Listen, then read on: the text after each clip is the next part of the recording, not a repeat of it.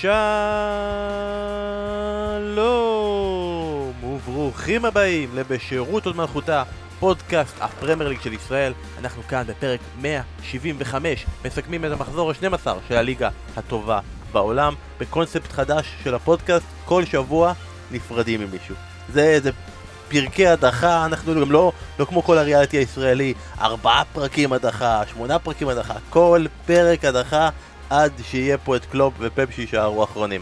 מה העניינים? האורח הטרי שלנו סוף סוף חזרת אלינו, אורי אוזן, מה קורה? אני שוב, אתה יודע, הרבה פעמים אני משדר משחקים אחרונים של מאמנים. אתה יודע, לא, אתה יודע, סולשיאר כזה חמוד. זה לא אנחנו, זה אתה, אתה אומר. לא, זה לא, לא, במקרה הזה זה לא אני, זה היה... זה היה, בוא נקרא, זה היה באוויר, זה היה באוויר. אבל אתה עשית גם משחקים קודמים שלו, שזה היה באוויר, האווירה התחילה משם.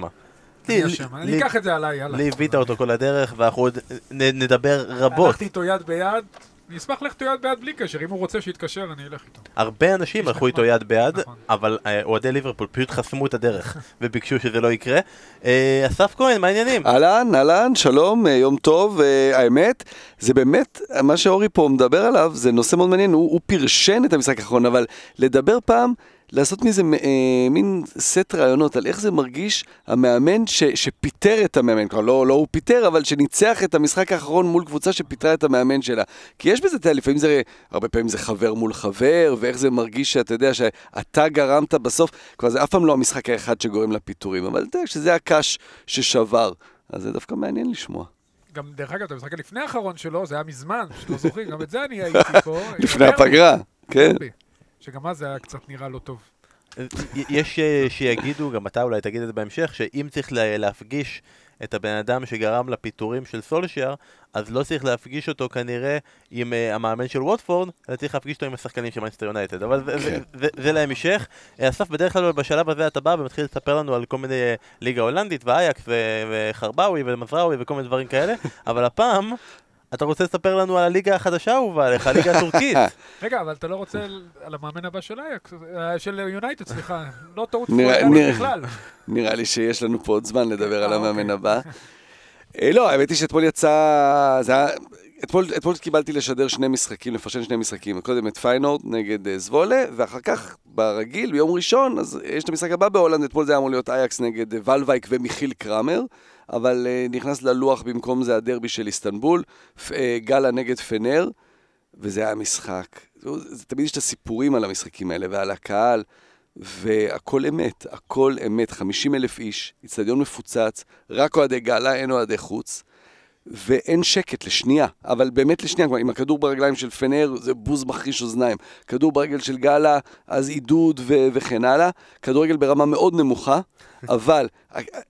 פיזי מאוד, קצב גבוה, המון המון פאולים, נורא נורא חם, עשרות צהובים, אדום לשחקן של פנר, אדום לפתיחתרים, וגול ניצחון, ו- ומה שמדהים, המשחקים האלה איך הם מתפתחים, ואתה יודע, עשרה שחקנים של פנר וגאלה יושבים עליהם, וכבר ברור שרק פנר מתחננים שיגמר, ויאללה, אחת אחת תוצאה טובה, מתפרצת דקה תשעים ושש, פנר מנצחים שמה שתיים אחת, הכל נזרק למגרש, חוויה אדירה, זה באמת משחק שצריך להיות בו פעם בחיים.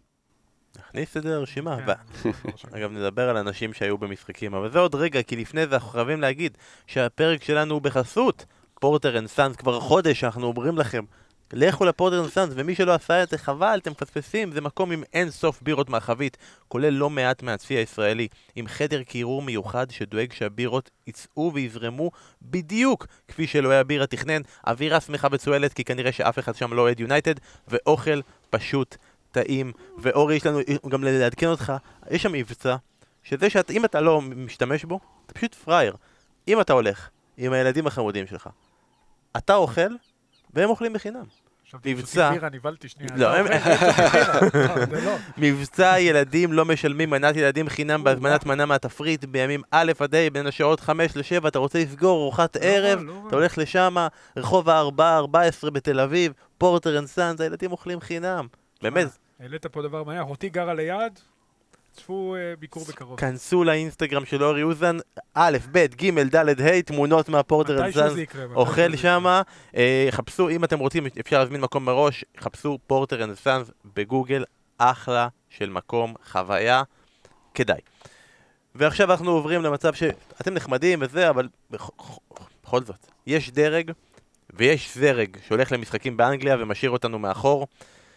שרון דוידוביץ' נסע לשני משחקים באנגליה, והסיבה שלא לא, לא עדכנו את זה, לא סיפרנו את זה מראש, וזה נשמר בשושו, זה לא מטעם אינך, כי אין דבר כזה, אלא פשוט כדי שדנה לא תדע. זה היה מבצע יום שישי, חמישי, שתיים בלילה, קמה המיטה בצורה חרישית, טק טק טק טק, שהיא קולטת את זה, הוא כזה זורק, אה, דנה, אני הולך אה, לקנות אה, טיטולים, וטס לנתב"ג. הוא עוד מחליף טיטולים, שרון? לקנות בשבילה, לקנות בשבילה, יש עדיין, יש ילד שקוראים לו בן, קטן וחמוד. לא במקרה. אז כן, שרון דוידוביץ' היה במשחקים של ליברפול נגד ארסנל, של טוטנהאם, אתמול נגד לידס, והוא רצה לשתף אותנו ולספר לנו קצת מהחוויות שלו. עלילות, שרון דוידוביץ' באנגליה, בבקשה. בוקר טוב, צהריים טובים, ערב טוב לכל מאזיני בשירות עוד מלכותה. שלום גם לך בן, שלום גם לך אסף. אני מקליט את ההודעה הזו, את ההקלטה הזו, אי שם מאנגליה רחוקה. הייתי מספר פעמים באנגליה, אני כפי שהמאזינים יודעים אוהב מאוד את התרבות האנגלית, את הקומדיה האנגלית, אני אוהב את הכדורגל האנגלי. אבל אני חושב שבטיול הזה שעשיתי, שהוא לפחות עבורי סוג של ראשון מסוגו, משהו בי חווה חוויה חוץ גופית, אני הייתי אפילו אומר. זה קצת מוזר, זה קצת מוזר להגיד את זה, אבל אני מעולם לא הייתי במשחק פרמיירליג, זה הזמן להתוודות, לא בחי. הסיבה הפשוטה היא שזה בעייתי, כי אני עובד. אני עובד כשיש משחקי פרמיירליג, לכן אני קשה לי לנסוע, והשבת הזו יצאה שבת שזורה בישראל, והייתה לי הזדמנות וניצלתי אותה, גם אחרי שנתיים של קורונה. ונתחיל דווקא מהסוף,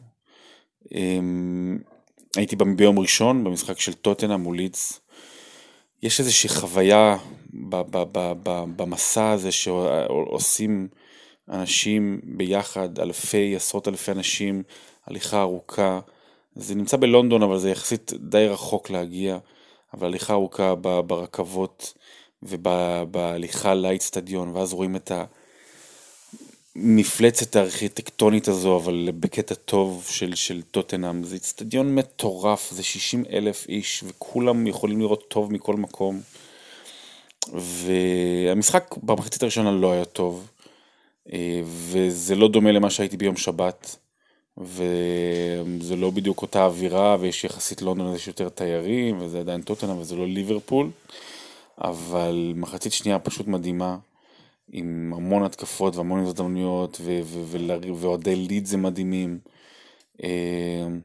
יש גם עניינים מקצועיים, אבל מה שנקרא על זה נדבר בשבוע הבא. והדבר המרכזי כמובן זה מה שהיה ביום שבת, אנפילד. המסע הארוך לאנפילד, ארבע חמש שעות נסיעה באוטו, עם ניב דוברת, במהלך הנסיעה היו, היו, היו איזה שלוש ארבע דקות שלא לא דיברנו, וניב לא דיבר, אבל, אבל אתם יודעים, נסיעה ארוכה בכל זאת, אנחנו נסלח לו על הדקות האלה. ליברפול, זה אצטדיון קטן, זה, זה אצטדיון מינימלי, אתה אומר, רגע, אני אפגוש את החבר שלי אולי בצד השני של, של האצטדיון, אבל אין כמעט לאן ללכת, זה הכל נורא נורא נורא קטן באופן יחסי.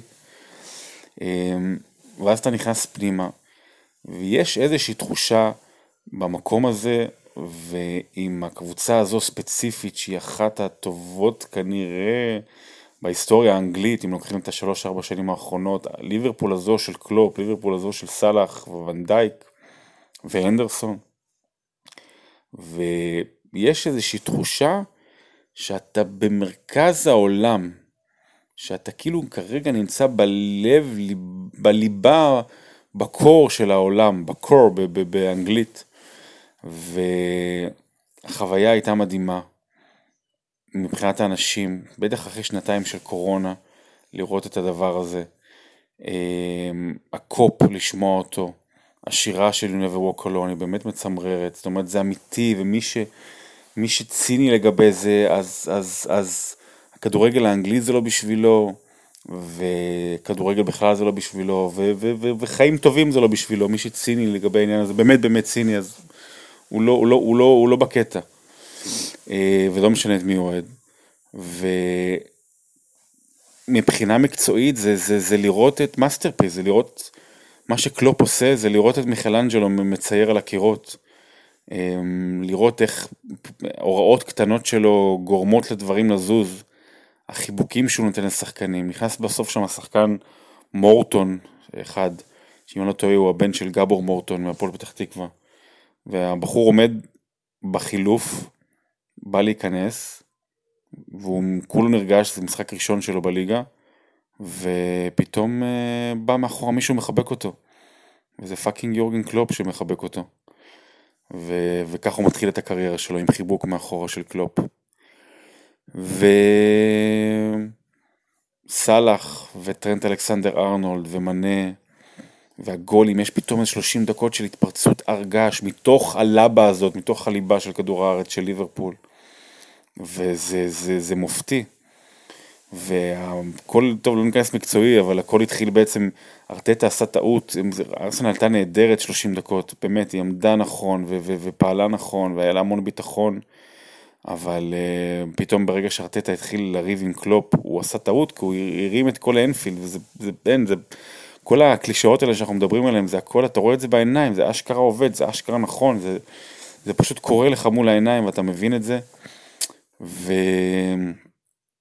וכל מיני דברים קטנים שעולים במהלך הדבר הזה, גם אם אתה רואה מקרוב את קלופ, שאתה רואה את מיקל ארטטה, שלהבין מה זה הפרמיירליג, מיקל ארטטה מקבל תבוסה ארבע אפס, ואז הוא מגיע לאזור רעיונות, ואחד אחרי השני, עיתונאי אחרי עיתונאי, משוודיה ומדנמרק, מאנגליה ומהרשת הזו באנגליה ומהרשת הזו באנגליה, אני ספרתי שמונה מראיינים שונים, שמונה מראיינים שונים, הוא בא וענה על אותם שאלות, כפחות או יותר, אותו דבר, ובאותה סבלנות ובאותה סובלנות, וזה מדהים לראות את זה, מדהים לראות את זה, איך מה הפרמיירליג מחייבת גם את הגדולים ביותר, כדי שאפשר יהיה לספר את הסיפור לכל העולם, וזו היה חוות דעה אדירה, וניב דוברת, אנחנו נעשה לזה איתו פעם אחת פרק, ועליו פעם אחת פרק, הוא מלך שם בממלכה, באמת עושה את העבודה בצורה נהדרת, וזמן טוב להודות גם לספורט אחת, גם על ההזדמנות להיות שם,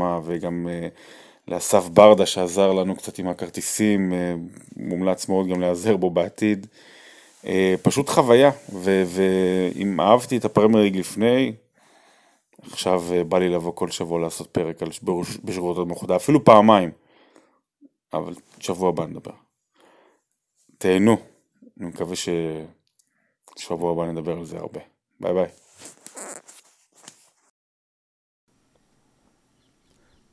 היופי פה, זה שאתם ממש ממש רוצים לדעת איך היה שרון דוידוביץ' באנגליה, אתם רוצים לשמוע, אתם רוצים לקלוט את הדברים האלה, אבל אני לא משמיע את זה פה בפודקאסט, ואתם תיאלצו להקשיב גם אתם לפודקאסט שאתם משתתפים בו, אני גונב פה שתי האזנות חינם לפודקאסט שלנו, או שפשוט דברו עם שרון כי הוא חוזר היום. הוא פגש את קלופ? הוא ראה את קלופ. פגש, דיבר איתו. מה, היה ממש קרוב אליו. הוא פגש את ניב דוברת, וניב דוברת דיבר הרבה פעמים עם קלופ. מספיק, מספיק לי. הוא ממש ישב, הוא ממש היה קרוב לוונדייק. הוא כאילו, הקריזמה שהעילה שסביב קלופ, היא נגעה בו העילה? הוא כאילו נכנס לאזור ה... איזה איש זה. כי ארטטה ניסה להיכנס לעילה של קלופ במשחק הזה, זה פחות עבד. פחות עבד, הוא. נכון, פחות. האמת היא... זה בעיקר עבד לטועד ליברפול שהוא ניסה, כן. עזוב שזה לא כוחות, אבל... איך אפשר לריב עם קלופ? אני לא מבין, מה האינטרס? שרון, תפס משחקים, דוברת לא מספיק לריב עם קלופ אגב, תפס משחקים, גם ניצחונות של קבוצות בית. הייתי עם רובי פאולר, הוא תחקק לו. תבין, לא פגש את קלופ, פגש את האלוהים של אנפילד, זה גם מספיק טוב. כל אחד עם זה, ובאמת כל הכבוד לשרון, וזה עדיין לא אומר שאתם לא יכולים לנסוע איתנו גם בדצמבר, אם רק תארגנו לנו כרטיסים, ומשחקים, וטיסות והכל, אנחנו ננסה... ותפתרו את הסיפור הזה עם הקורונה גם. אה, כן, זה... אסף, אתה מתוסכל מהקורונה, נכון? זה חזר, אנחנו שוב בפרקי תסכול מהקורונה.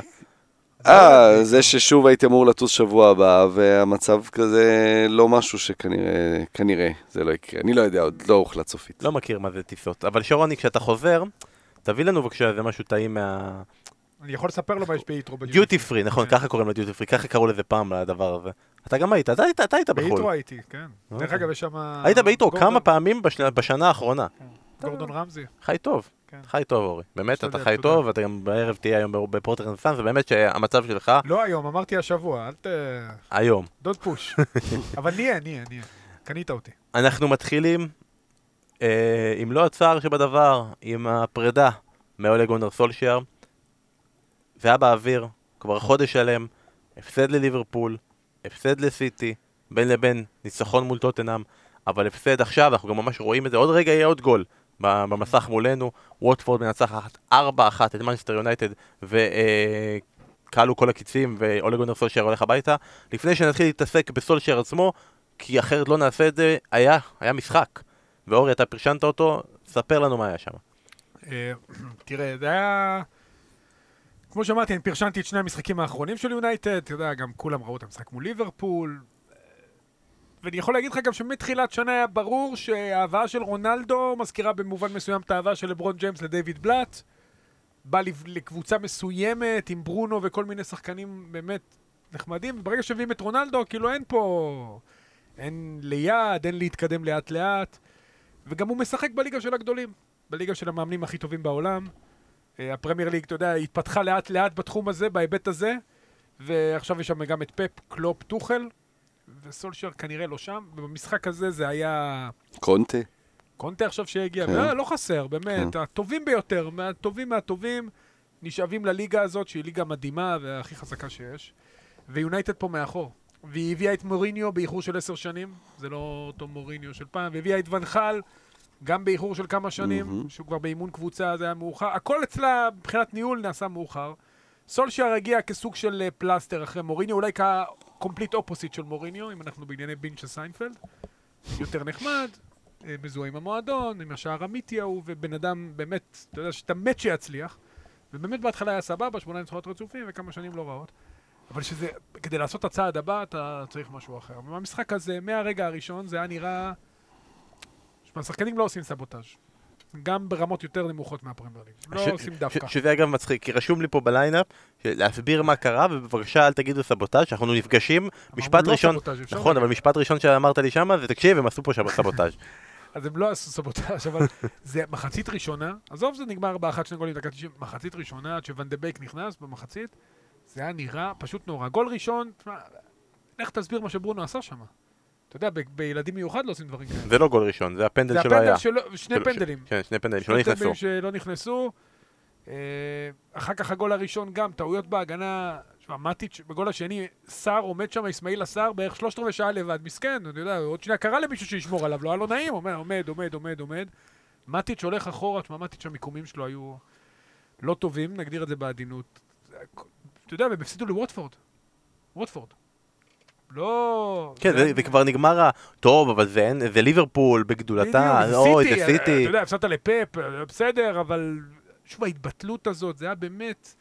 והאדום של מגווייר, אחר כך הכל נראה כל כך מפורק. היה ברור שמהמשחק הזה כבר אי אפשר לקום, זה כאילו יותר מדי. הפרידה מאוד מכובדת, הוא באמת בן אדם מדהים, אתה יודע, הוא קיבל, הבמאי באמת פינק אותו בקלוזאפים, הוא לא יגדיר את זה כפינוק, אבל באמת ראו אותו המון. ואתה רואה על הפנים שלו את העצב, והוא מבין, אנחנו רואים את זה עכשיו, הוא מבין שזה הסוף, ולא רק בדקה ה-תשעים ו-תשעים וחמש הוא קיבל את הגולים, לאורך כל המשחק, כולם הבינו זה הסוף, והוא באמת אחד שאתה מת שיצליח, הוא כמעט בוכה בסוף, אתה רואה דמעות בעיניים. ברעיון פרישה אחרי זה שהם עשו במועדון, באמת היו שם דמעות, כן? הוא הבין, שמע, כן. הוא, הוא, הוא, הוא כנראה גם מבין שהוא, אתה יודע מה, אני לא אגיד אף פעם, אבל בעשור הקרוב הוא לא יחזור למועדון כזה. וזה מועדון לא רק, לא רק בסדר גודל שלו, גם שהוא מזוהה איתו, אבל זה כנראה היה גדול עליו. הוא לא בליגה של גוארדיולה, הוא לא בליגה של קלופ, הוא לא בליגה של טוחל. צ'לסי עשתה ניסיון דומה עם למפארד, שחקן עבר גדול, שוב, כל אחד, וה... אתה יודע, יש הבדלים ביניהם, אבל הביאה את טוחל, תראה מה קרה שנה שעברה. יונייטד, אני חושב שהאירוע הזה צריך להסביר לה, היא צריכה להבין, שעם כל הכבוד להביא את רונלדו וברן, ולא משנה מי מסביב, היא צריכה מישהו שינהל את העסק. יש פנויים, דיברנו על תנהך, ואני, השם שלו מאוד מאוד מדובר. יש עוד מאמנים טובים, אבל uh, הם חייבים להביא מאמן טופ עולמי. אחרת הם לא יחזרו. היה להם מאמן טופ עולמי בעד אלפיים ושלוש עשרה, ומאז הם לא הצליחו לעשות את זה. כאילו, מאמן טופ עולמי שהוא בסיס שלו. שבוע קדימה, מייקל קריק מנצח את צ'לסי ויכול מקבל חוזה לשנתיים סטייל סולשיאר. עוד רגע נחזור ליונייטד, אני פשוט יודע, זה לא הוגן כלפי הקבוצה השנייה שמבקיעה הרביעה למנצ'סטר יונייטד, אבל אז לא מתייחסים אליה בשום צורה. אז אסף, ממש במילה על ווטפורד, מגיע רניירי, מקבל חמש מליברפול, ואז הוא נותן חמש לאברטון, הפסדים קטנים של אחת אפס לסאוטהמפטון וארסנל, ואז הוא נותן רביעה מול יונייטד. ווטפורד כרגע עשתה איתו יותר נקודות מהמצופה, מהארבעה המשחקים האלה ש... שהוא נמצא בו, ואז ביום ראשון הקרוב הוא פוגש את לסטר, חגיגה. וואו, זה ממש ה... זה גם לדניס, אחלה שחקן. כן, כן, כן. זה כן נראה שווטפורד עושה את הנקודות שאמורות להספיק לה בסופו של דבר, אתה יודע, זה מול הקבוצות ברמה שלך, פה לגנוב פתאום את השלוש נקודות נגד יונייטד, שרוב הקבוצות באזור שלו לא יעשו את הנקודות האלה, זה נראה שעל המתפרצות הם מצליחים לעשות את הגולים, משיגים את הגולים שלהם, זה נראה טוב מבחינתם, אבל אתה יודע, באמת במשחק הזה זה, זה קצת, קצת קשה לדבר על ווטפורד עם כל מה שקורה ביונייטד. ולכן אנחנו נעשה את הפליק פלק הזה אחורה, ונחזור ונסכם. בעצם ניפרד מאולה גונאר סולשיאר. נתחיל בזה שהוא נחמד, הוא ממש חמוד, אתה ממש אוהב אותו, אתה ממש... רוצה שיצליח. רוצה שיצליח, אתה לא רוצה לחפות, כי אני אומר, אתה אורי ואני, לא אסף, אסף נהנה כל הזמן. לא נכון. הוא ושרון כל הדרך עם המצ'טה, חבטו וחבטו וחבטו, עד שהוא לא יכל יותר, אמר יאללה נפסיד, אבל צריך גם לומר את האמת, כי יש עם אולה גונאר סולשיאר איזושהי בעיה, כי לרוב כשמאמן לא מצליח, אתה מצפה שאוהדי הקבוצה שלו, ירצו בלכתור, לפעמים גם כשמאמן מצליח, אוהדי הקבוצה שלא רוצים בלכתור ערך כרגע רוני לוי והפועל באר שבע, אם מותר רגע להגיד מליגה ישראלית, עוד רגע נחזור עליה בעוד איזה הקשר. אבל במנצ'סטר יונייטד, ככל שזה פחות הצליח, ככה האוהדים הניטרליים, או אוהבי הכדורגל, או אנשים שמסתכלים על ליגה האנגלית אמרו, זה לא עובד, צריך להחליף אותו, ודווקא אוהדי מנצ'סטר יונייטד יותר התקבעו בעמדה הזאת, שזה כן, הוא טוב, וניסו למצוא לתירוצים, וניסו לספק, כי הוא כן מספק את הסחורה, ולהישען על כל מיני סטטיסטיקות, שנשענו על זה, על ההצלחה, על ההתחלתית שלו.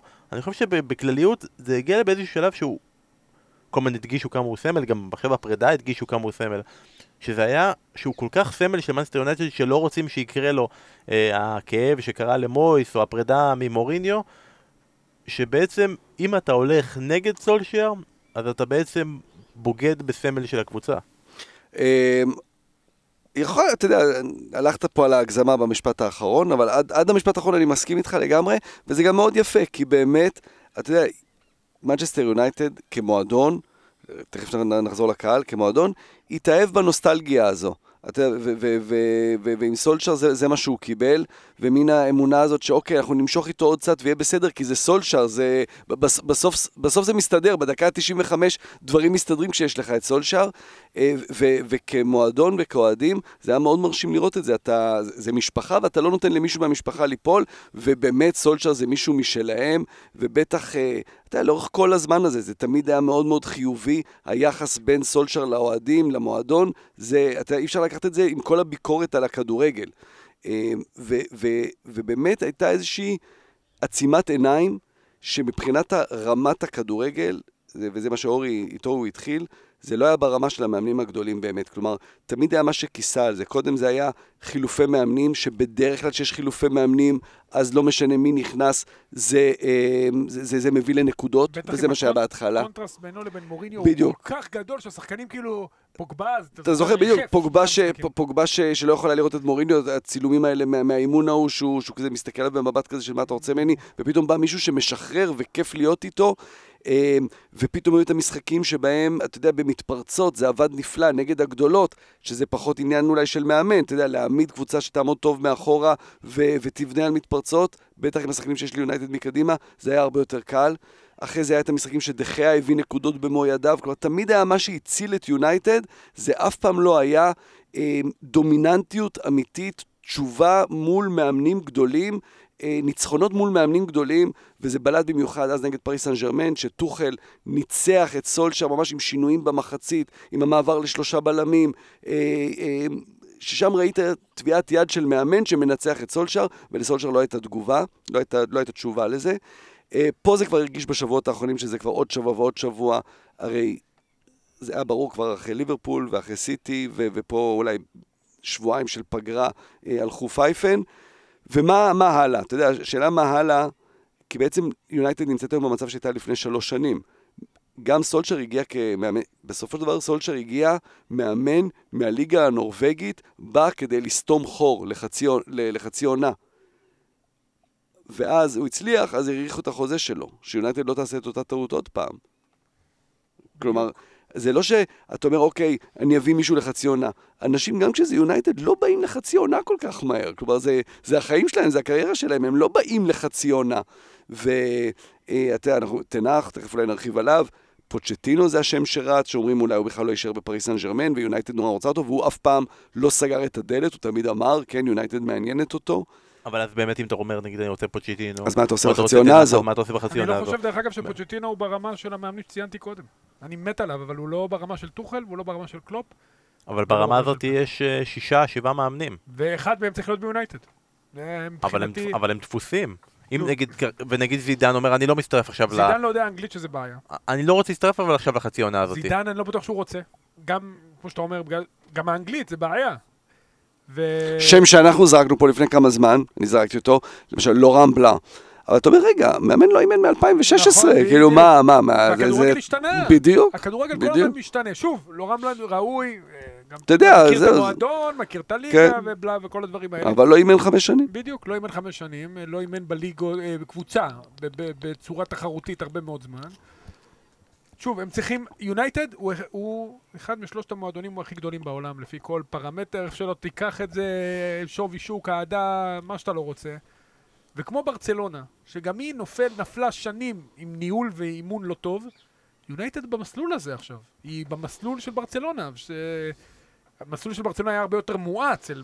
יונייטד מאז שפרגוסון עזב. לא הבנתי, אבל כרגע ברצלונה... זה נקודה נהדרת, זה נקודה נהדרת, כי אתה יודע, הציפיות מצ'אבי, כי גם גורדיולה היה קשר, וצ'אבי היה שחקן גדול, ואתה אומר, אבל יכול להיות שצ'אבי זה סולשיאר, אתה יודע, אנחנו לא יודעים, אנחנו לא יודעים, יכול להיות שזה בדיוק אותו דבר. אבל מבחינת השוואה, כרגע ברצלונה היא מועדון בדרך למטה. יונייטד כרגע. לא, לא בדרך למטה. לא, אבל יונייטד, אל תשכח שאני מדבר איתך, התחילה את כל התהליך ב-אלפיים ושלוש עשרה, ברצלונה התחילה אותו ב-אלפיים, יש לה משלים לזכור פה. יונייטד של אלפיים עשרים ואחת, יותר טובה מיונייטד של אלפיים תשע עשרה שמונה עשרה של מוריניו. מבחינת חומר שחקנים. נכון. קודם כל, השנה הם עשו רכש על הנייר נהדר, ורן, שעדיין לא משחק הרבה, אבל הוא שחקן משמעותי, דחיה השתדרג לעמדת, שוב, הוא, הוא, אם לא דחיה, דרך אגב, זה נגמר אתמול שמונה, ובדרבי זה נגמר גם שמונה. אז uh, יש להם באמת קבוצת, רונלדו הם הביאו כסקורר מוכח וווינר בליגת האלופות, סנצ'ו ככישרון האנגלי, גם כביכול מסיטי, גנבו אותו. יש להם אחלה קבוצה, בקישור קצת חורק, אבל עדיין יש קבוצה טובה. בסוף זה מאמן, בסוף. גם טוחל הגיע, כולם אמרו בצ'לסי מה הוא יעשה, ולמפרד, ואין לו סגל, והוא לא זה, והאברץ לא מספיק מוכן, וורנר לא פה, לקח את ליגת האלופות, הביא אותם למקום רביעי, כמאוד קשה בליגה, בליגה מאוד קשה לאורך זמן, הוא, היה, הוא מעולה בנוקאוט, טוחל תמיד היה מעולה, אבל בליגה זה מאוד קשה, אבל השנה הוא עשה כמה שיפוצים, וצ'לסי הפכה לקבוצה ש... שאנחנו נדבר עליה, שפשוט אי אפשר, אתה יודע, לא משנה מי, לוקאקו לא משחק, בסדר, לוקאקו לא משחק, וורנר לא, אין חלוץ, נסתדר, בקישור, קנטה, התקופה שלו היה, מסתדרים, מסתדרים עם הכל. זה הגדולה של מאמן, שבסוף מסתדר. שמה, יש גבול גם, כמו שקלופ היה שנה שעבר, שכנראה יש גבול גם לפציעות שאתה יכול להסתדר, אבל זה מה שיונייטד צריכה, מאמן שמקנה לדרך. אני לא סתם אומר תנח כל הזמן, כי יונייטד גם לא יכולה מאמן, נגיד קונטה, אני לא בטוח שהוא היה מתאים לסגנון של יונייטד. אני לא בטוח. כי לא יודע אם יונייטד בנויה לשלושה בלמים ולסגנון הזה, ול... היא קבוצה שצריכה לשחק כדורגל דומה לאייקס וברצלונה, בתפיסה, או לפחות איך שאני רואה אותה.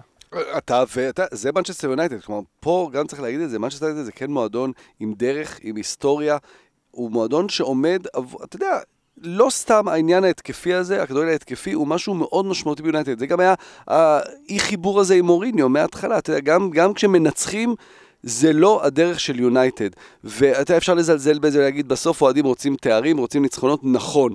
אבל יש משהו מעבר, בטח במועדון כל כך אה, מבוסס, כל כך עם מסורת והיסטוריה, וכל כך מבוסס בקהילה שלו, שיש לו דרך שאי אפשר לסטות ממנה, קצת ימינה, קצת שמאלה, אבל לא יותר מדי, ותנח, אני חושב שבאמת, אתה, אי אפשר לדעת, הוא אימן במקום עם לחץ מאוד גדול, אבל במונחים הולנדים. יונייטד זה משהו אחר לגמרי, וזה כדורגל אחר, אבל הוא כן הוכיח את המשהו הבסיסי, שזה גדול המאמנים, שזה של יונייטד, שפרגוס המשהו עשה, שהיה לבנות כמה קבוצות, ואת זה עשה באייקס, בתוך שלוש שנים, במקום שזה יותר קשה, כי אין את הכסף באמת שיש ביונייטד, ו...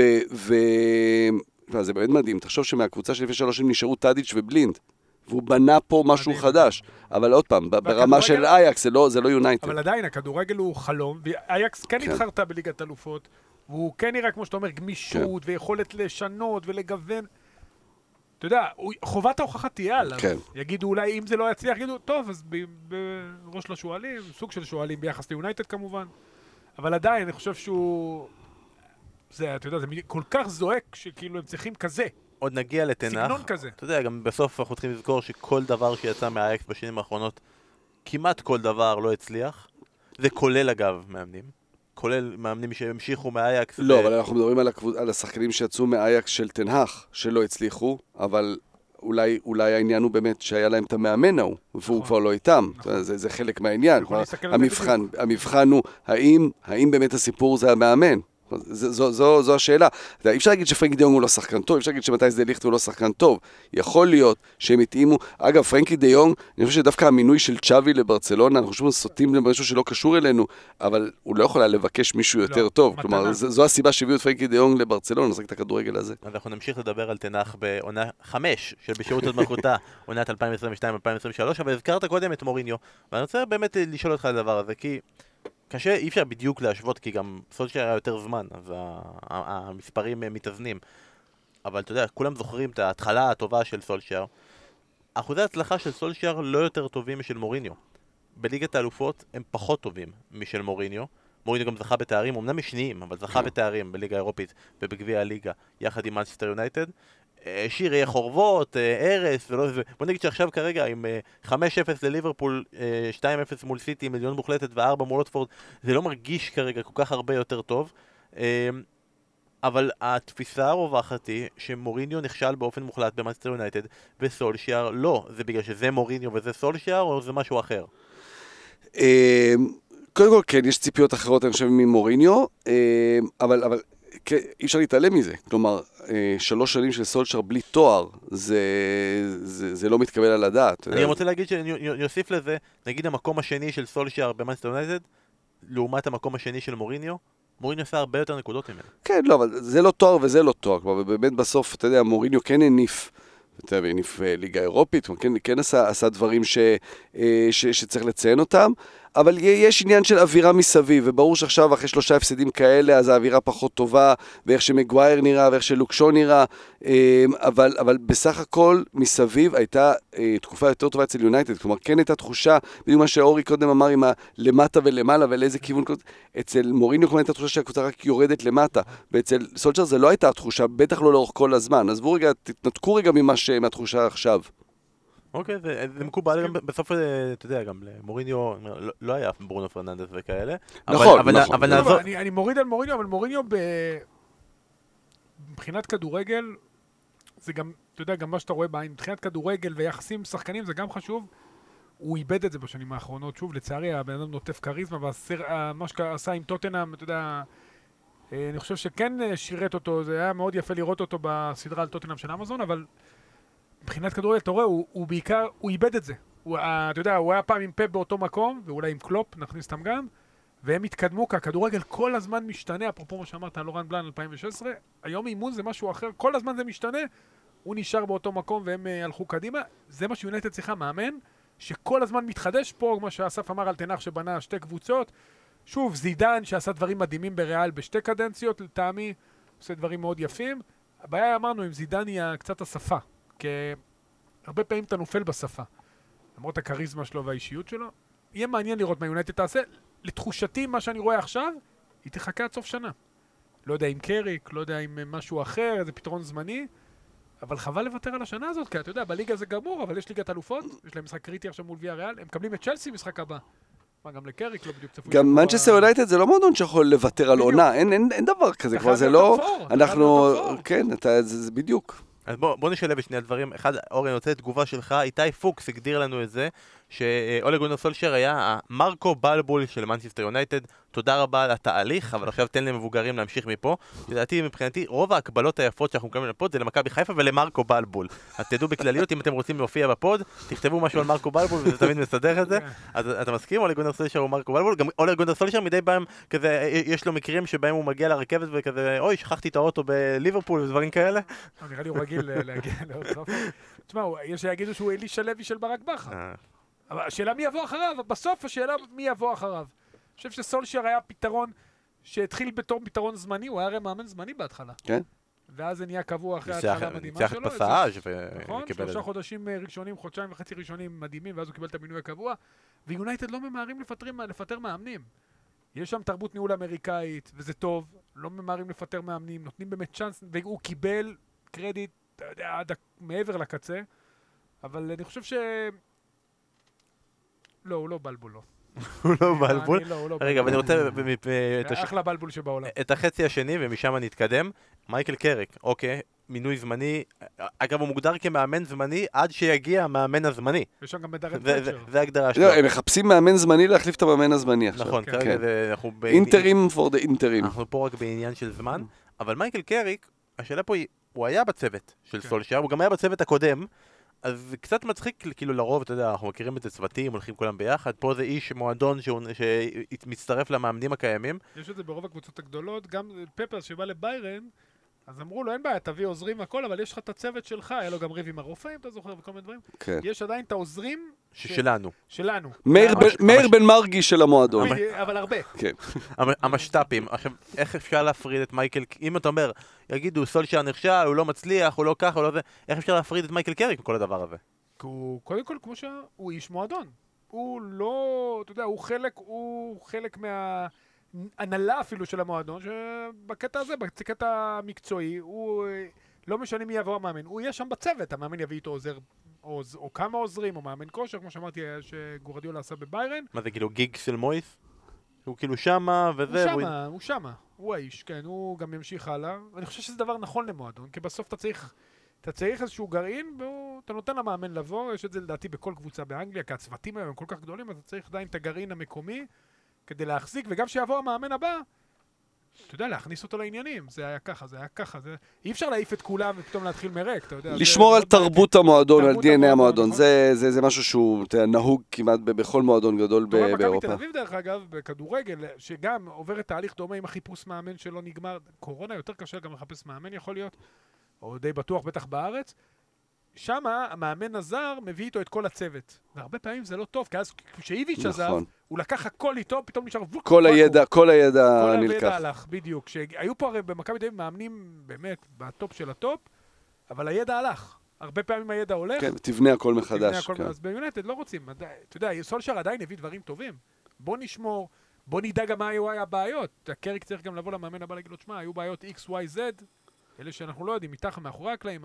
אני מסכים שזה יהיה מאוד מוזר אם פתאום במשחק הבא דוני ונדבייק ולינגארד עולים בהרכב, ואז אתה אומר, רגע, אתה היית העוזר, אתה ישבת שם, איפה הייתה ההשפעה שלך על המאמן? זה גם יהיה מעניין לראות, כי אתה יודע, אתה מצפה לאיזשהו שינוי, כי ההרכבים האלה לא הוכיחו את עצמם בשבועות האחרונים, תקופה לא טובה, צריך להיות עכשיו שינוי דרסטי, ופתאום אתה אומר, רגע, עזוב את לוקשו, הוא גרוע, הוא לא בכושר טוב, בואו נשים את דלות, ובקישור, עכשיו, קשר אחורי אחד ודוני לידו, ולינגארד פתאום יקבל דקות, ופתאום רונלדו יורד לספסל, אז הוא אומר, רגע, אז אתה היית שם, אז באמת אתה עד כדי כך לא רואה עין בעין עם מה שהמאמן הקודם עשה? מעניין. נבחן, מעניין. ממש מעניין. נדבר על זה שבוע הבא. תשמע, גם במכבי תל אביב הזה בקריית שמונה, אם אתה זוכר, הוא לא עשה יותר מדי שינויים. נכון. הוא עשה איזה שינוי וחצי, אפילו בשתה. מה שכן, אנחנו גם נדבר על זה אחרי זה, הוא כן שחרר את השחקנים, זאת אומרת, בעיקר שחקני הכנף במקרה הוא, אז אולי קריק לא יעשה שינוי מהותי, יעשה איזה שינויון קטן, בטוח הוא יעשה שינוי. אתה חייב לעשות שינוי, אבל... אורי אמרנו באר שבע, רוני לוי אמרנו מרקו בלבול, אמרנו מכבי תל אביב, נגמר לנו מכסה. נגמר לנו מכסה, אסור לנו לדבר על זה יותר. מכבי נתניה אסור? נלך לקבוצה עד כאן, אולה גונאר סולשיאר, באמת, היה לנו לעונג, תודה רבה. עדיין אוהבים אותך. ניפגש שוב, המאמן הבא של נוריץ' אחרי, זהו, יש מצב. ליברפול מנצחת את ארסנל ארבע אפס בתצוגה ששרון דוידוביץ' סיפר לנו עליה קודם. אני רוצה פה לעשות את זה קצר ולעניין. אסף, ליברפול הציגה גם אחרי הפגרה, גם עם פרמינו פצוע, גם עם פה חסר, גם עם עוד רגע נגיע לצימיקס, פותח בקום רוברסון, ואנחנו כבר לא עם רובו וטרנטה שאנחנו כל כך רגילים. שבעה משחקים בהרכב, שבעה ניצחונות. על האפס. על האפס, כן. אבל טרנט הוא כמו שתיים, מדהים. אסף, ליברפול מכונה משומנת, זה כאילו אי אפשר לפסול את צ'לסי, אני ממש לא פסול את צ'לסי, אני עדיין חושב שהיא תיקח אליפות, אבל זה פשוט נראה טוב. זהו, התעלמת מסיטי, זה עדיין הפייבוריטית בסוכנויות, כן? אני תמיד חייב להתעלם ממישהו. בתחילת העונה זה היה ליברפול, ואחרי אני צריך להתעלם מסיטי. ליברפול חזקה ונפלאה. אתה עדיין אומר לעצמך, היינו, הפקיע מן המינו, אתה מסתכל על הספסל של ליברפול, אתה אומר, באיזשהו שלב זה יפגע בה, זה לא יכול להיות שלא, כלומר, יש פער גדול מדי, זה, זה לא, זה לא הגיוני, גם נכון, מכונה משומנת ו- ומאמן נפלא וקבוצה אדירה, ואתה רואה שחקן יוצא, נכנס שחקן במקומו, כאילו לא השתנה כלום. זה נכון שזה שחקן אחד או שניים, אבל אם פתאום זה יותר מדי, ופתאום אליפות אפריקה ושני משחקים, גם סלח וגם מנה, ואנחנו רואים אנדרסון, מילנר, הם לא קשירים, הם לא לגמרי, פתאום תיאגו כמה משחקים רצוף, אנחנו לא רגילים לזה, זה גם לא יחזיק עוד הרבה זמן, כנראה, מקווה שלא. הוא העלה ילדים מהיציאה, שרון נשלח להתחמם בקשבים. ואתה אומר לאורך זמן, השאלה אם זה יספיק בינתיים, וגם זה קצת עצוב, מה שנהיה מארסנל, השטיח של ליברפול, בכל פעם שבאים לשם. ממש, מה זה שטיח? אבל רגע, עוד רגע. אם לא רמסדל, זה הרי שמונה, תשע. אז נחזור לארסנל ונגדיר אם זה שטיח פרפים מפואר, או שטיח כזה סתם, כזה של אמבטיה, אבל אורי, אני רוצה לקחת לך לאימות הזה בין קלופ לארטטה, שהיה במחצית ראשונה. סתם, אנחנו לא יודעים, אין לנו מושג. כאילו, מי יזם אותו, לדעתך? ומה הוא ניסה להרוויח מזה? הוא אמר קלופ אחרי זה. תשמע, קודם כל הספסלים באנגליה ממש ממש קרובים. וזה מעצבן למאמן. שאתה מאוד חם. לא, אבל ארטטה עשה שם ריצה יפה לכיוונו. הוא לא נשאר בתוך השטח שלו. קלופ אמר שהוא העיר משהו, הוא גם אמר, לא הייתי אולי צריך להגיד. הרבה פעמים, אתה יודע, מאמנים אומרים משהו, אתה יודע, אני תמיד השתדלתי ברמות גם של נוער, גם שהייתי עוזר מאמן, להתרחק מספסל היריבה, כי הם אומרים לפעמים דברים שיכולים להוציא לך, אתה יודע, אתה כל כך חם במשחק, יכולים לעצבן. אז אני כן מבין את האמוציות. אני מניח שקלופ אמר משהו שירגיז את ארטטה, או כלפי השופט, או כלפי איזה החלטה, או כלפי איזה אפילו שחקן של ארסנל שירגיז אותו. ו... לא, קלופ אמר שהם התרעמו על מנה, שטענו שהם הרפק. ואז הוא רצינית בטוח, ואתה יודע, זו הערה מסוימת, אתה יודע שהיא... אתה בדופק מאה ושמונים, אז היא משגעת אותך, אז ארטטה התפרץ עליו. זה היה ב-אפס אפס. לא רעיון טוב. כן, והרגיש שרק צד אחד הרוויח מכל הדבר הזה. כן, אבל אתה יודע, זה היה עניין של זמן, כי ליברפול עליונה, אתה יודע, בכל פרמטר, אנחנו רואים עכשיו את החוויה של זה. זה בספר הדרכה של מוריניו, אחת נקודה אפס, אם קצת הכל צולע, תיצור איזה מאומה, תיצור איזה מאומה בצד. אני לא חושב שקלופ תכנן את זה. כן, לא, לא. אבל תשמע, ליברפול משחקת כדורגל חלומי, באמת, וליברפול, אני כתבתי את זה גם, היא כל מה שמנצ'סטר יונייטד לא. היא כן הבינה מוקדם, היא כן הביאה את המאמן הזה, היא כן ניהלה את העסק נכון, אחרי שהיא ניסתה המון המון מאמנים שהם פחות טובים.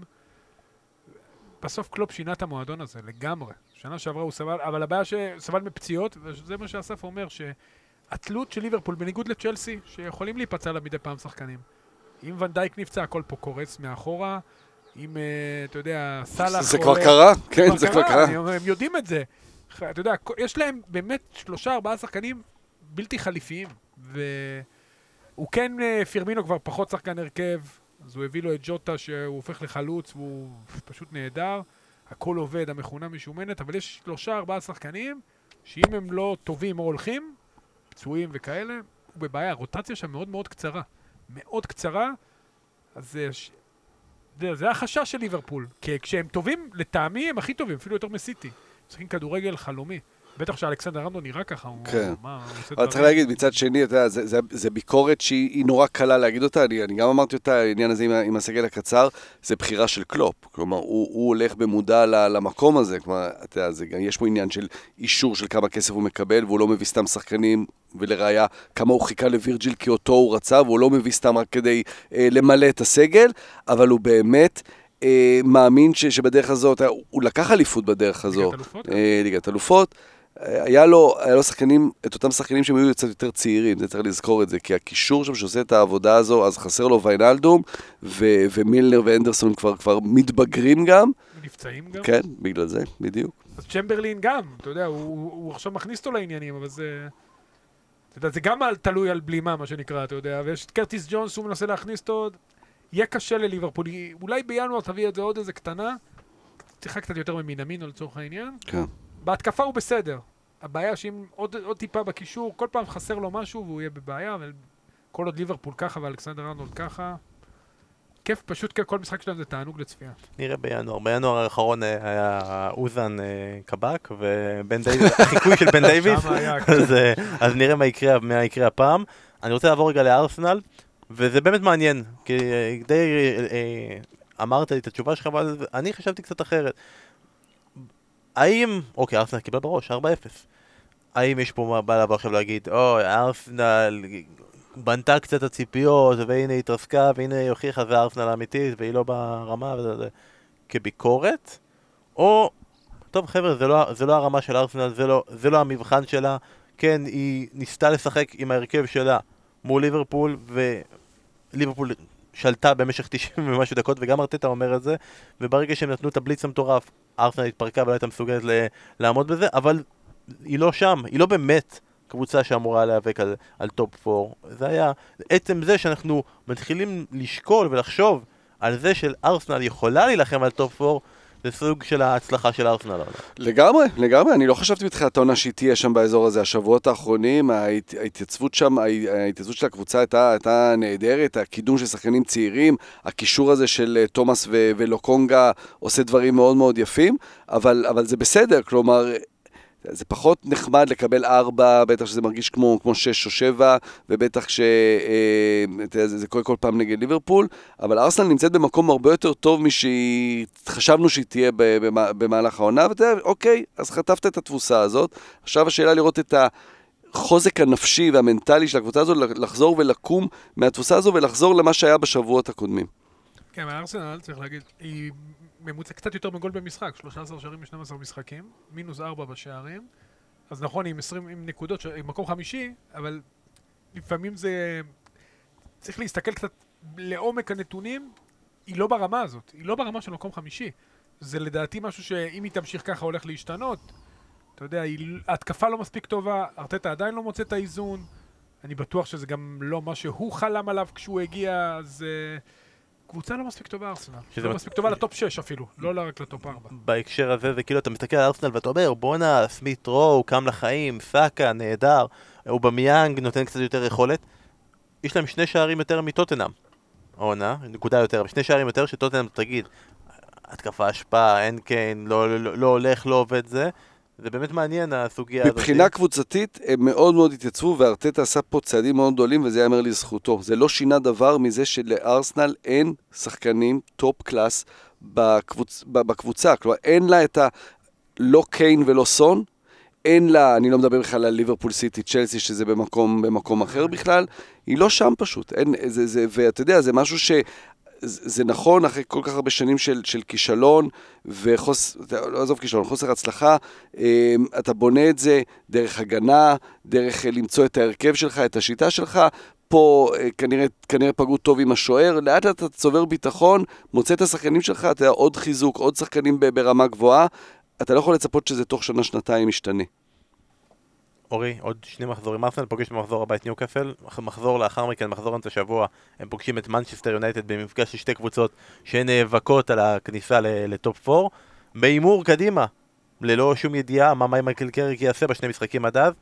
אם הייתי אומר לך עכשיו, יונייטד נגד ארסנל, עם מי היית הולך? יונייטד. עם יונייטד? כן, יונייטד גם כן, אני חושב ש... הוא לקח את התפקיד של שרון, כי לא מעריך ארסנל. אני חושב שארסנל לא ברמה של השש הראשונות, ויונייטד היא לא ב... כרגע לא ברמה של הארבע הראשונות, אבל היא כן ברמה של השש הראשונות. היא יותר טובה וגם יהיה, יהיה אפקט לשינוי מאמנים, יהיה כן. אפקט.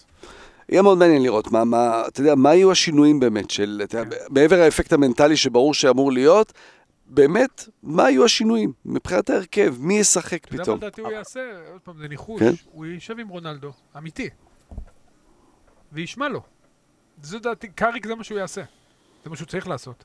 זה מה שהוא צריך לעשות? זה מה שהוא צריך לעשות. לשבת עם רונלדו ועם עוד כמה מהבכירים, מה, מה לא, בואי ברונו, מה לא, מה, מה, מה לא מסתדר פה, בואו נחשוב איזה שיטה, איזה, מה, מה, איפה נוצאים מכם יותר, כדי גם לגייס אותם לתוך המערכת הזאת, בואו נראה. נתקדם מיונייטד כי מגיע גם לקבוצות אחרות והזמן דוחק, אבל אם רונלדו יישב לליגת אלופות, כי זה מה שמעניין את קריסטיאנו רונלדו, ומעניין מה יקרה נגד צ'לסי ביום ראשון, זה מה שבאמת מעניין אותנו. המיקום הממוצע, אגב, פה רונלדו, המיקום הממוצע שלו במשחק האחרון זה היה הזוי, הוא היה כל הזמן בצד שמאל, למטה, משהו, אם מישהו רוצה להוציא לך מפות חום ולשלוח לך, אתה תראה ששמע, זה היה, בחצי הראשונה זה היה באמת משהו מאוד מאוד מוזר. פות חום. שיחו לי גרביים, אני מעדיף את זה. מתאים לחורף, פות חום. מארסנל שלא ברמה של טופ שש, ליונייטד שלא ברמה של טופ ארבע, בוא נעבור למי שברמה של טופ אחת, וזאת צ'לסי, שפגשה את לסטר.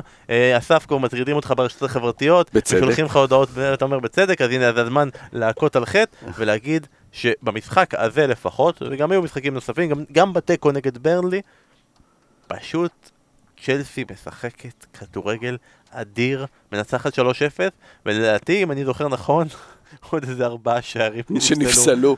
אני לא מכה על חטא, כי אני, אני, אני לא אמרתי לרגע שצ'לסי לא קבוצה טובה, ולא קבוצה עוצמתית, ולא, אתה יודע, אולי באמת אחת הקבוצות הכי טובות שאני, שאני זוכר פה, ב, אה, של צ'לסי עצמה, בשנים האחרונות.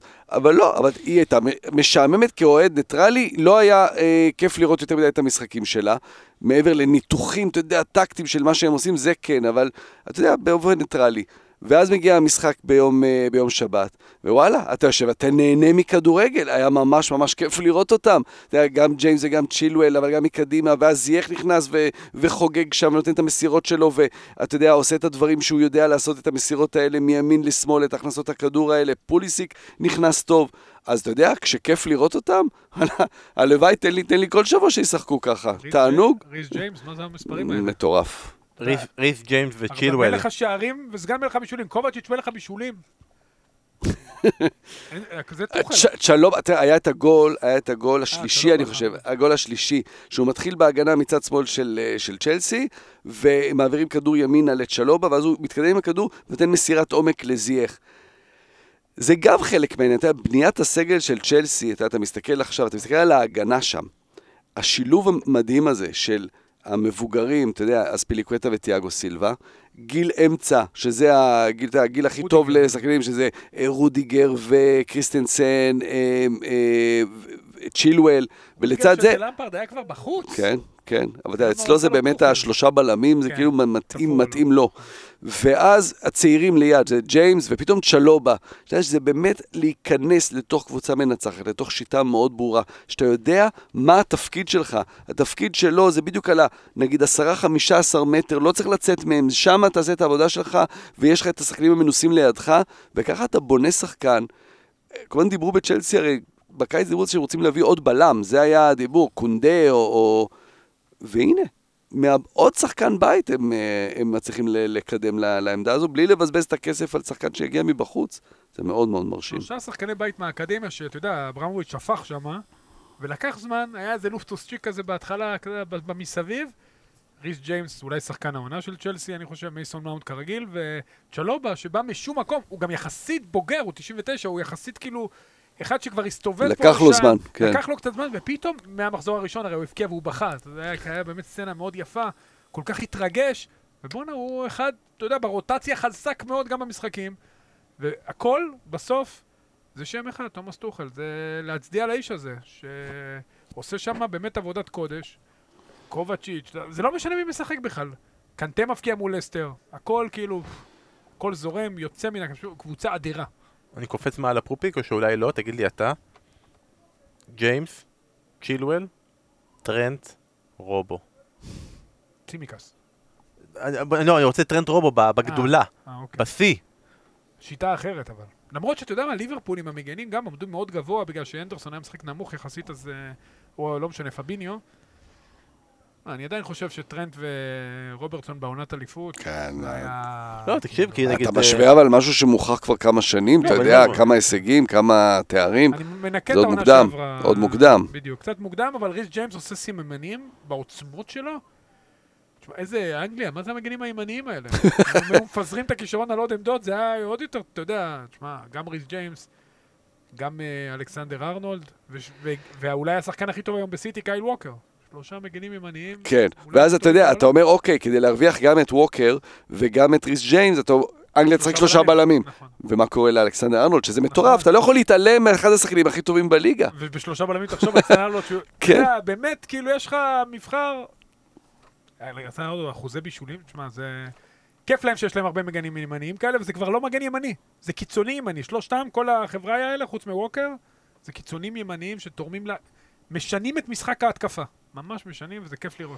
אנחנו עוד נחזור לאימות הזה של ריס ג'יימס נגד טרנט אלכסנדר. אבל כמובן, אתה יודע, בהערת סוגריים, אנחנו מדברים, הם אנגלים, וזה נבחרת האנגליה, אבל בסוף זה ההגעה של המאמנים הגדולים האלה, פאפ וקלופ וטוחל, וכל המאמנים האלה, קונטה, שמגיעים לאנגליה, לפרמיירליג, והופכים, אתה יודע, ממציאים מחדש, כל אחד ממציא מחדש את התפקיד של המגן הימני.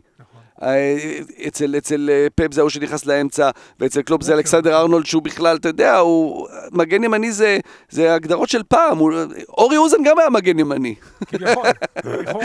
אתה יודע, פאפ, הוא הראשון ששינה את המגן, הרי הוא את, את רוב הכסף שלו השקיע במגנים ובלמים. תחשוב כמה כסף הוא שפך על מגנים, אחד הראשונים בג'מין מנדי, שהוא עכשיו במקומות אחרים, אבל הוא שם, ווקר היה אחת הרכישות הראשונות שלו. עכשיו, כמו שהוא אומר, אסף פה, עכשיו יש, הוא עשה טרייד נהדר מבחינת יובנטוס עם קנסלו ודנילו, וקנסלו משחק בכלל מגן שמאלי.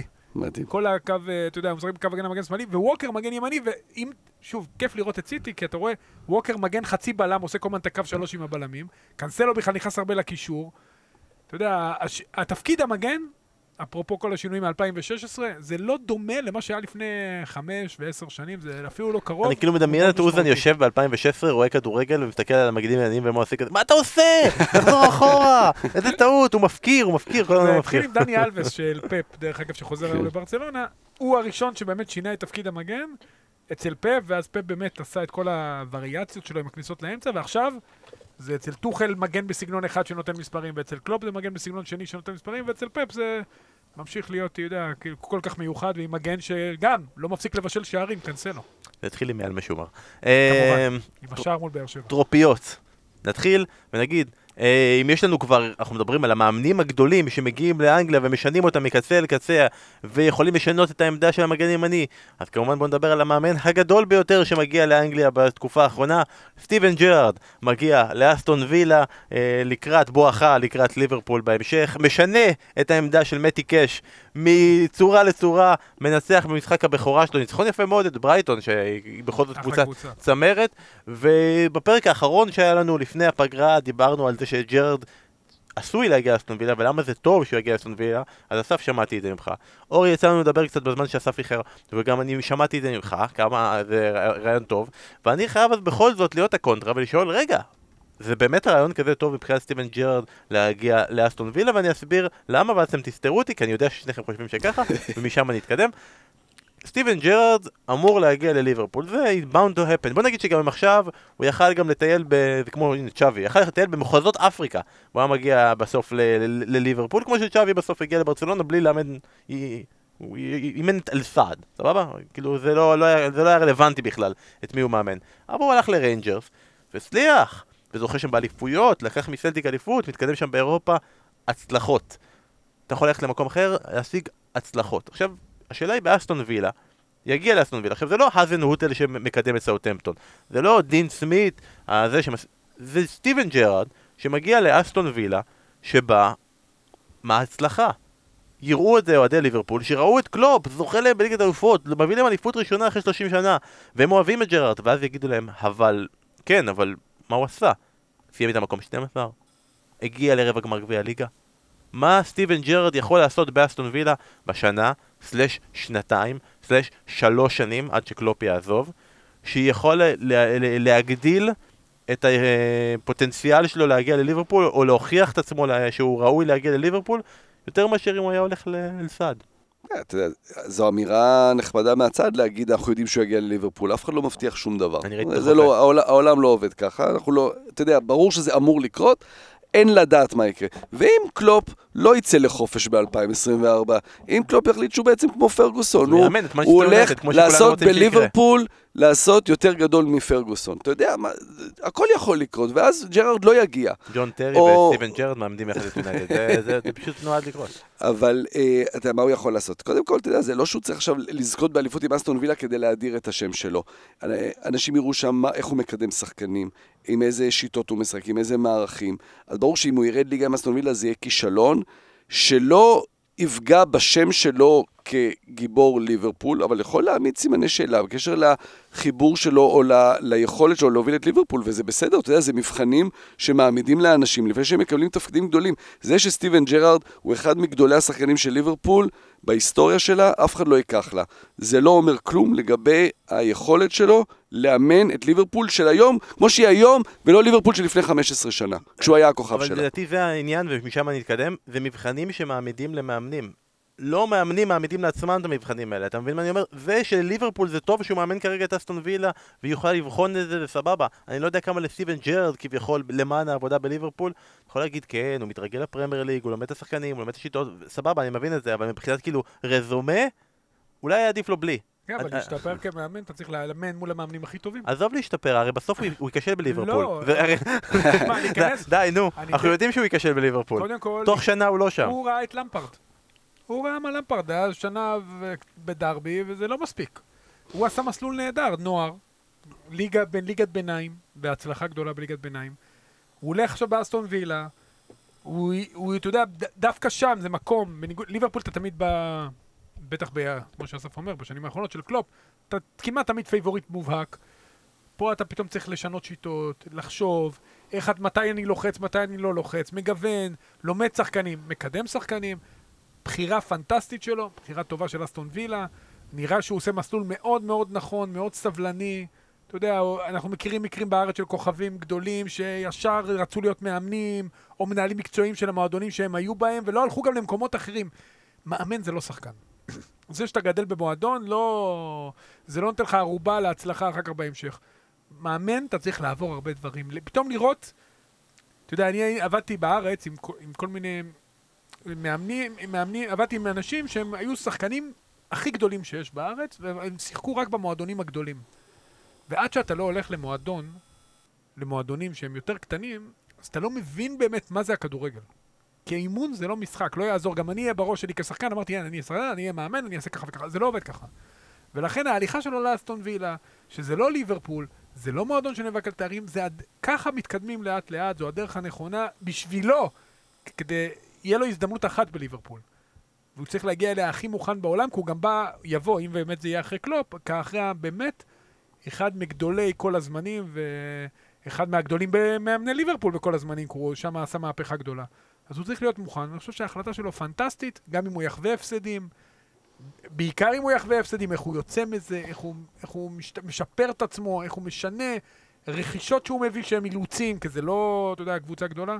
החלטה פנטסטית גם של אסטון וילה, לא לפטר, ההחלטה לפטר הייתה קצת כואבת, אבל גם של אסטון וילה וגם שלו. אני גם סתם נופל עליו, הוא גם ניצח, כאילו...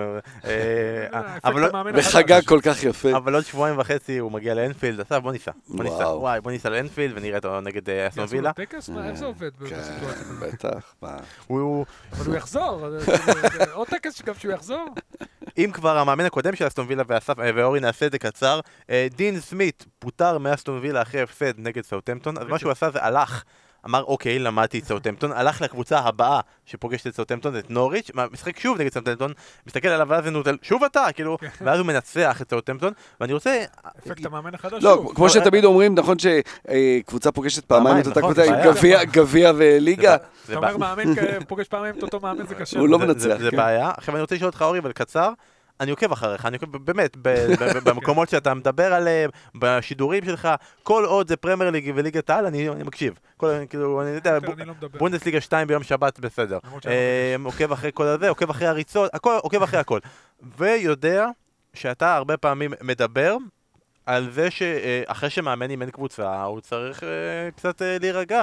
צריך להגדיר את זה שהוא לא יאמן עוד קבוצה נוספת באותה עונה, באותה ליגה. דין סמית עבר שבוע ועובר קבוצה, איך אתה מרגיש עם זה, אורי? תשמע, זה לא אידיאלי. אני חושב שכן, מאמן הרבה פעמים צריך לעשות לעצמו את הברייק, הוא הגיע לקבוצה שיש לו רק מה להרוויח, אחרי מאמן שהיה שם הרבה מאוד שנים, קיבל אימון אחרי ירידת ליגה, חזר ליגה. אני באמת חושב שזה, אחרי שאתה מאמן קבוצה, אתה צריך, כן, לקחת לך זמן, להשתפר, ללמוד. לא שופט בן אדם, קיבל את ההצעה מנוריץ' להישאר בפרמיירליג, אני מניח שהוא קיבל הצעה ליותר משנה. כן. אתה יודע, זה די ירידה, די ביטוחה. זו ההחלטה שלו, אני יודע, נוריץ' אחלה מועדון, אני מקווה שהם באמת לפחות יתחרו על הישארות בליגה, כי לפחות... הקבוצה היחידה בתחתית, הנה כבר, המסע ההיחלצות של אסף חזרה עם נוריץ' התחיל, הקבוצה היחידה בתחתית שהצליחה לנצח. ניוקאסל ממשיכה לא לנצח, וממשיכה לא לנצח. מתקדמת שם. אני אגיד דבר כזה, מה שאני כבר אומר פה בליגת העל שלנו, לא מורידים קבוצה במחזור הרביעי. נכון, נכון, על הנייר היא חלשה, וזה ברור, והכל נכון. אבל אתה פעם לא יודע איך עונה מתפתחת, ומי נפצע בקבוצה אחרת, ואיזה בלגן קורה במועדון אחר, ואתה צריך בסך הכל שלוש קבוצות חלשות ממך, זה שם. וזה דברים שקורים, ופתאום עכשיו מההתעוררות הזאת עם דין סמית פתאום כמה נקודות, אז כן, ברור שהם עדיין פייבוריטים לרדת, הם היו בתחילת העונה פייבוריטים לרדת, והם עדיין שם עכשיו, אבל אתה יודע. אני אגיד שכל דבר שאסף הרגע אמר, והיה מפוזיציה, ואם תרצו, אין זה אגדה, אוקיי? בסדר? אני מקצר טרופיות, המבצע הזה, קנסלו, וואו, וואו, וואו, וואו, וואו, וואו. התקופה מטורפת, גם בליגת האלופות הוא בשביל שלושה שערים מול ברוז' זה כמו... הוא השחקן התקפה הכי טוב בהגנה. במשחקי הכס, במשחקי הכס יש את אריה סטארק, שיש לה את הקטע הזה שהיא מחליפה את הפנים, אז זה היה דה בריינה, הוא החליף פנים לקנסלו, ועלה לשחק בכל זאת. היה נהדר, אתה יודע, גם פאפ נותן לילדים ונהדר. נגמרה המילה, לכו, עזבו פודקאסט, לכו תראו את הבישול של קנסלו לסטרלינג, קריסטיאן בנטקה עוד נחמיא לו, הטרופית שלו, אז למה המבצע? אז למה המבצע? דווקא רציתי, טוב, אז פעם הבאה, בנטקה, אין זמן. אתם צריכים לדבר, אתה צריך לדבר על אוז'בוז, אבל הטרופית שאי אפשר לוותר עליה, טוטנהאם, ארבע שעות בלי בעיטה למסגרת, אין כיוון, אבל אז מחצית שנייה זה יותר טוב, קיין וסון טיפה מתעוררים, אבל עדיין לא מעורבים השערים, עדיין, שני שערי פוקס, שני משחקנים שאי אפשר לבנות שיקבלו יותר מדי שערים מהם, אויביארג ובעיטה חופשית של דייר עם שער בכורה של רגילון בפרמייר ליג, אבל הדבר החשוב מכל המשחק הזה, זה החגיגות של אנטוניו קונטה בסוף. כאילו... אני לא יודע אם זה חגיגות, כאילו אחר כך הראו את כל הסטטיסטיקות שלו, שבכל קבוצה שהוא אימן הוא ניצח את המשחק הביתי הראשון, שבכלל יש לו איזה רצף של שבעה עשר משחקי בית רצופים שהוא מנצח יחד עם אינטר, אבל כאילו שחקני טוטנהאם זה כזה, כן, נחמד, יופי, הוא נלחץ ידיים וזה, והוא כזה, כן, יש! זה היה, כאילו, הבמאי פשוט ליווה אותו במשך שתי דקות וחצי, עד הבית, ממשיך כאילו מתקשר לאשתו בחגיגות וזה, קצת כאילו ניצח את לידס, אבל האמת היא, זה היה שווה הכל, זה היה שווה את כל ה-תשעים דקות. תשמע, זה האישיות שלו. זה מה שהוא מביא איתו. זה מה שהוא מביא, כן, הוא, אתה יודע, בן אדם, הוא חי את המשחק, וזה האנדרסטייטמנט, הוא על הקווים, והוא חושב שטוטנהאם עשו מהלך נהדר איתו, אתה יודע, נונו אספריטו היה... שזה מצחיק, כאילו, אתה אומר, הדברים שרלוונטיים אצלו, זה כאילו בקורות חיים, שהוא יושב ברזם, אני ממש אשמח בגולים. אני אחגוג סוף משחק, אין עליי, אבל אז כזה, אבל אז רואים אותו בתמונות במחצית, שזה כזה, למה לא חתמתי ביונייטד? למה לא חיכיתי עוד שבועיים? אבל באמת שטוטנהאם, שתי מחציות קצה וקצה, קבוצה מאוד מוזרה ומעניינת. זה מראה לך, הוא אישיות מאוד חזקה, הוא גם מאמן נהדר, מורידים מירקו, אני חושב הרבה בגלל כל החגיגות האלה והשפת גוף שלו על הקווים, הוא עושה את השלושה בלמים מדהים, גם מבחינה טקטית, גם מבחינה התקפית, ואני חושב שטוטנהאם תרוויח, ברגע שקיין וסון ייכנסו לעניינים, קיין העונה עדיין לא הגיע, אבל שייכנסו לעניינים, בליגה לפחות, אז אתה תראה קבוצה אחרת, והשיטה הזאת של השני חלוצים תהיה נהדרת, שלושה בלמים נהדרת בשביל קיין, לדעתי העתיד של טוטנהאם ורוד, אני חושב שסוף העונה יצאים בארבע ראשון. ממש מעניין מה שאמרת, אני רוצה, בפעם הבאה שתתארח, אני רוצה לדבר על שלושה בלמים וקיין. אבל משפט אחרון, כי אני רוצה להגיד משפט שאולי אנחנו נשכח אותו, ואולי אנחנו נחזור אליו בעוד כמה חודשים, ונגיד, וואו, איך ראית את זה? סתם, זה כיף להגיד את הדברים האלה, כי מי יודע איך זה יתפתח, אבל יש את הגיף, או מים, או איך שאומרים את זה, של השני ספיידרמנים האלה, שיכול להיות שבעוד כמה חודשים זה יהיה כזה, ספיידרמן אחד יהיה טוטנהאם, וספיידרמן אחר יהיה צ'לסי, וזה יהיה מי אתה, מי אתה. זה הולך לכיוון של כדורגל דומה, נכון. וגם אתמול הויברג ורגילון מבקיעים, ולא גולים של שחקני ההתקפה. בוא נראה כמה, ובסוף צ'לסי, מה שהיא עושה עכשיו זה כדורגל שמבוסס מאוד על הכדורגל של קונטה, בוא נראה איפה, איפה הם נפגשות. אם שתיהן. אני עושה ספיידרמנים, וכרגע אני מסתכל על הקבוצה ומה שאני רואה, זה מצחיק, כי אני רואה כרגע ספיידרמן אחד וטוטנהאם, וספיידרמן השני זה וולפס. שזה מצחיק, כי הוא החליף את המאמן של וולפס, וכרגע זה נראה כאילו לוקאס מורה ואדמה טראורי רץ שם כמו איזה תרנגולת בלי ראש, ובחלוצים, ושלושה בלמים, זה, זה הספיידרמן שלי. אנחנו מסיימים עם פינת הצ'מפיונשיפ, פינת הליגות הנמוכות הפעם. יש שתי קבוצות כרגע שהן הקבוצות הכי חמות באנגליה, וזה לא ליברפול וזה לא צ'לסי, זה פולאם עם אלכסנדר מיטרוביץ' שלא מפסיק לכבוש ומעלה את סרביה למונדיאל, והקבוצה השנייה הכי חמה בכדורגל האנגלי זה אקסטר סיטי. קבוצה מהליג שתיים שהניצחון שלה שתיים אחת על קרליל הוביל אותה לחמישה ניצחונות רצופים, יותר מכל קבוצה אחרת באנגליה מלבד פולאם. זה היה גם מגיע אחרי רצף של ארבע תוצאות תיקו רצופות, אז זה מניח שמפחיד לחשוב איזה התרסקות תבוא ברגע שהיא תפסיד. הרצף הזה הגיע, הביא את אקסטר למקום השני בטבלה של הליג שתיים אחרי פורסט גרין, ריבר, גרין רוברס, יקירתנו. היא הקבוצה שהפסידה הכי מעט בליגה רק פעם אחת. מלך השערים של העונה הוא מתיו ג'יי עם עשרה שערים, אבל עדיין בלי תמונה בסוקרווי, בין עשרים וחמש, נתון תשעים ושש אוזן, גדל בקבוצה אה, באקסטר, ושיחק בכל הקריירה מלבד השלוש קצרות לקבוצות מרגשות כמו ווסטון סופרמרה, טרורו סיטי, והייזן יידינג, שזה נשמע כמו חנות קול באופנה עם מחלקה למצאים איתה.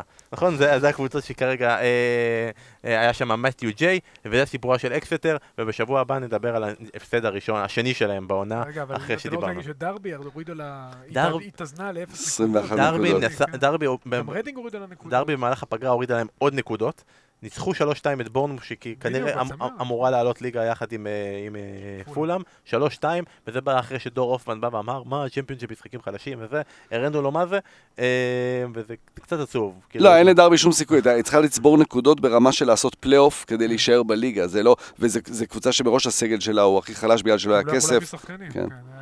אבל וויין רוני, אתה יודע. אתה יודע מה? אם הוא משאיר אותם בליגה, הנה המאמן שלך למנצ'סטר יונייטד בעונה הבאה. קיבלת עוד אופציה. זה סיפור גדול, ומפה אנחנו נפרדים ומסיימים. תודה רבה אסף, תודה רבה אורי, שהיית איתנו, ואתה צריך לחזור עוד פעם, כי רוצים לדבר על שלושה בלמים והארי קיין, חשוב. תודה רבה לכם שהזנתם, שרון דוידוביץ' טיסה בטוחה, חזרה לארץ, תביא לנו שוקולדים מהדיוטי פרי, וניפגש בקרוב. יאללה ביי. ביי.